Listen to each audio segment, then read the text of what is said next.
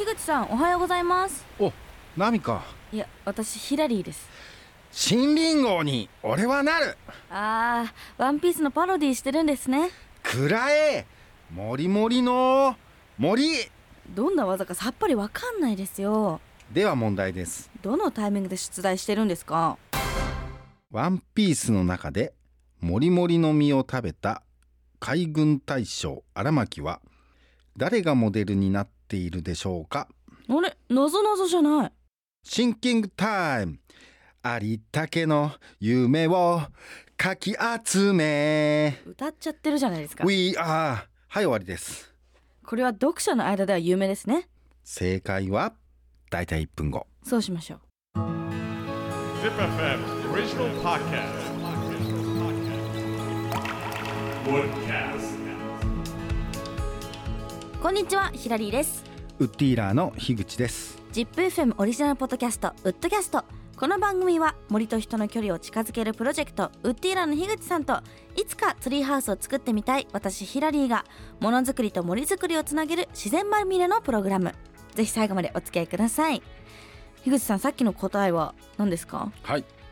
答えは原田義雄さんですおーこの「ワンピースに出てくるキャラクターってこう日本の俳優さんがモデルになってることが多いんですよね。はい。田中邦衛さんとか、はい。松田優作さんとか、うん。あと菅原文太さんとか。はい。ちなみに樋口さんワンピースはご存知なんですか？あのね「週刊少年ジャンプ」のうん。第1話。はい。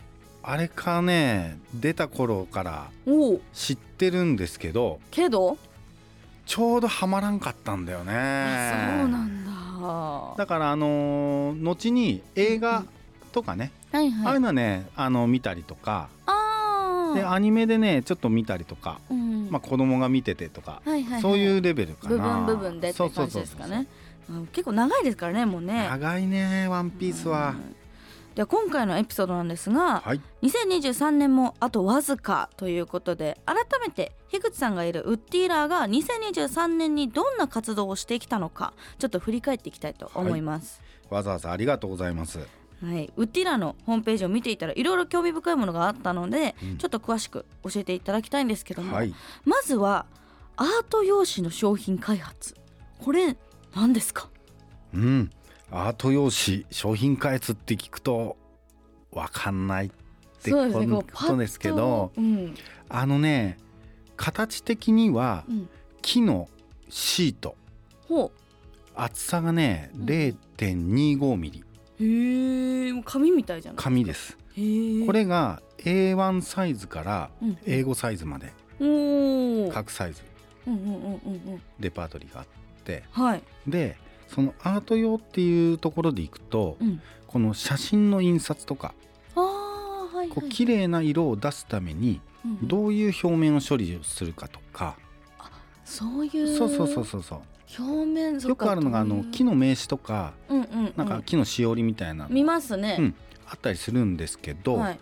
この写真を印刷する専用の用紙っていうのはうん。まだこうないんですよね。あそうなんだ。ありそうだけどまだないんですね。そうそうそう。だからこれこういうのはうん。やっぱりその山を生かすっていう意味でいけば、うん。ここになんか山の写真を印刷してみたいなとか。最近ねカメラも始めたんでね。あさっきも撮ってましたね。そうそうそう、うん。なんでこういうこともちょっとやれるといいかなと思って、へーじゃあこれは写真専用みたいな感じなん一応ですか？そのつもりですね。だけどこの例えばなんかメニュー表を印刷したりとかまあ料理屋さんのとこでね、はいはい。ランチョンマットみたいなところにあこのちょっと洒落た模様を印刷しておくとおしゃれ。か、ーうんうんうん。まあ、そういったことでも使えるのかなと。へえ。これ紙みたいですけど割れちゃったりとかはしないんですか、あね向きによって割れちゃったりしますね。あーまあ気をつけてれば大丈夫って感じなんですだけどこのただねこの木のこの印刷用紙ってうんうん。専門業者でしかお願いすることできなかったんですけどはいはいはい。あ今まで。今回、うん。うん。今回は家庭用のインクジェットプリンターで出力できるように今調整をしている。そういう開発なんで、すごい、はい、うまくあの開発が進んだらうんうん。またお披露目できると思います。ーちょっと見てみたいですね、はい。実際に。あとですね他にも間伐材を使った燻製調味料。これ、うん。間伐材から調味料を作ったんですか、これはねうん、その木から調味料を作るっていうことじゃなくて、うんうん。あのーお醤油。はいはい。お醤油をねこの燻製するんですよ。なるほど、でその燻製には、うん、まあ、僕らの山から取ってきたこの山桜、山桜。うん。桜の木はねこの削ってチップにして、うんうん。でそれで燻製、ね、煙でいぶすとすごいいい香りするんですよ。へえ。醤油から桜の匂いがするってことですか？そう桜の木の匂い、ね、木の匂いか、うん。こうちょっとスモーキーなフレーバーになって、へえ。あのねなんていうのかなそのお醤油にこの深みのある香りっていうのかな、うんうん。えーなんかあれですね。普通に料理とかにこう入れて使っちゃったらちょっともったいない感じもしますけど、やっぱりまあいろんな使い方があると思うので、うんうんうん。これもあの長久手にね瓦屋さんのカフェができましたんで、へえ。そちらであのお料理に使ったりもしてますね。そうなんだ。じゃあ、はそこに行ったらそう。食べれる？ああの食べれるしこの、えー、と燻製醤油も購入することができるので、へえはい、これなんか燻製オイルっていうのはこれも同じ感じで作られてるんですか？そうですね。オイルを液体を燻製するっていう、うわいいね、はい。私最変わった加の工ですね。サラダをうん。こうオイルと塩とかでこう食べるのハマってるんでそれとか合うかもしれないですよね。とあのコクが出てうん。いいと思いますね。ちょっとそれをやってみたいな。興味。めっちゃある。あ とですね桜パンダおせち重箱への木材コーディネート、うん。これこれ桜パンダっていうのはあの大丸松坂屋の公式キャラクターですよね、はい。このおせち用のうん、お重お重重箱ね。うん。お重を作ったんです、ね。はいはい。これはねもう今年で実はうん。4年目になるんですよ。おーはいはいはい。えっとあのーまあ松坂屋名古屋店さんのおせちの担当者の方がはいはい。えっとうちに問い合わせをしてくれてですね、こうまあいわゆる SDGs 持続可能なことをこのおせちに取り込みたいと。はいうことでうん。あの相談をいただきまして、うん。どういうふうな表現がいいかなと。おせちって言ってもなんか僕らはなんか食材を提供するわけにはいけないのでそうですよね、うん。だったらこのおせちの重箱をうん。僕らの山から切り出した木を使って重箱作る、へえでこのおせちをね購入してくれたお客さんはうん。そのなんていうのかなおせちの代金があってその中が500円、うんうん。まあ、山にこの還元ドネーションでねはいはいはい、はい、寄付してもらうんですよ。ね。でそれをまあ僕らがお金を預かってうん。でまた同じ苗を買ってうん。植林をするということで、もうこれ、まあ、あの松坂屋さんと一緒にもう3回おー。植林をしてまして、今年で4年目ですか？そうそう。で、まあ、販売で4回目なんで。はいはいはい、でもでまた来年年の春また植林するっていうことになると思いますけど、そっかそっかそっか。そうやって回ってるんですね。そう。でこういう取り組みを、うん。あの松坂屋さんと一緒にやらせてもらってるっていうことで、まあ、そういうなんか流れっていうかね。いうのもコーディネートさせてもらったっていうことですね。うん。この重箱もこうなんかおせちの重箱ってすごいあの黒と赤とみたいなこうちょっと暗めなイメージが私あるんですけど、これ結これはね構明るいですよね。あの杉という木を使っうん。て、ちょうどなんか色味もねうん。うん、落ち着いた感じ、うん、であの杉の重箱っていうことで、あの杉が持ってるねこの抗菌作用とかね、あーはいはいはい、まあ、ほんのりとその杉の香りもついてあ素敵。ちょっといいね。いい感じ。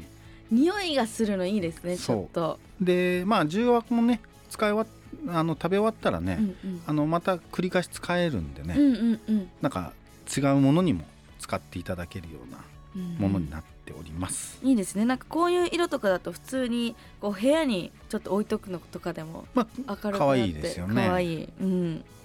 あとこちらですね。忘れちゃいけないのが ZIPFM のオフィシャルストアでも販売しているフードプレートとウッドコースターですね、はいもうなんか聞いた話によってウッドコースターもあと残りわずからしいんでわずかすけども。みたいですね。めちゃくちゃ可愛くて私もすごい好きなんですけど。も今年のこのえっと ZIPFM さんからのあのご依頼っていうことで、うんうんうん一緒にあのなんていうのかなこのグッズ。はい。をあの作らせてもらってるんですけどはい。このえっとやっぱり一番大事なことは ZIPFM さんのこの取り組みっていうことで、まあラジオを超えていくっっていう、うんうん。ね。はいはい。今年のあのええ記念のねあはい。の活動っていうことで、ただ製品をね購入してもらうっていうことだけじゃなくて、うん。えっと僕らの提案で原木からはいはい。原木一本をもうチップさんで購入してもらって、うんうんうん。いわゆるなんていうのはなあの居酒屋とかで行くこうボトルキープみたいなあーなるほど。わかりやすい。状態で、うんうん。まあ部分部分を使っていろんな製品作っていくっていう方がいいんじゃなかろうかと。でしかもその原木もねうん。この直径がね50センチぐらいあるね、はいはいこのはい体系材って言って、うん。まあ、80年ぐらい育った木なんですけどすごい。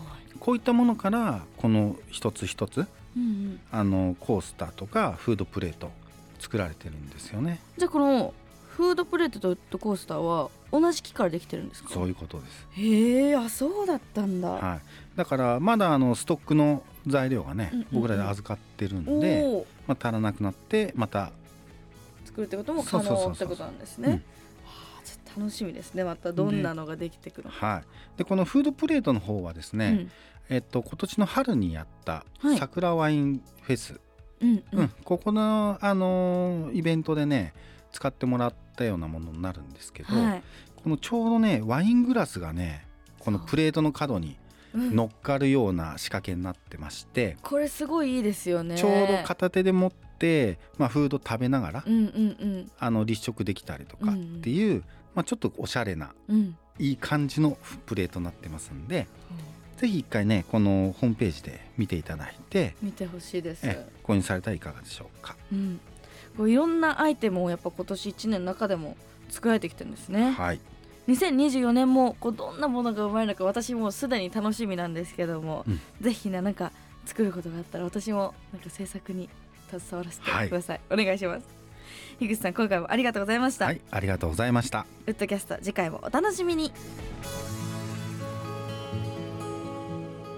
皆さん買ってください。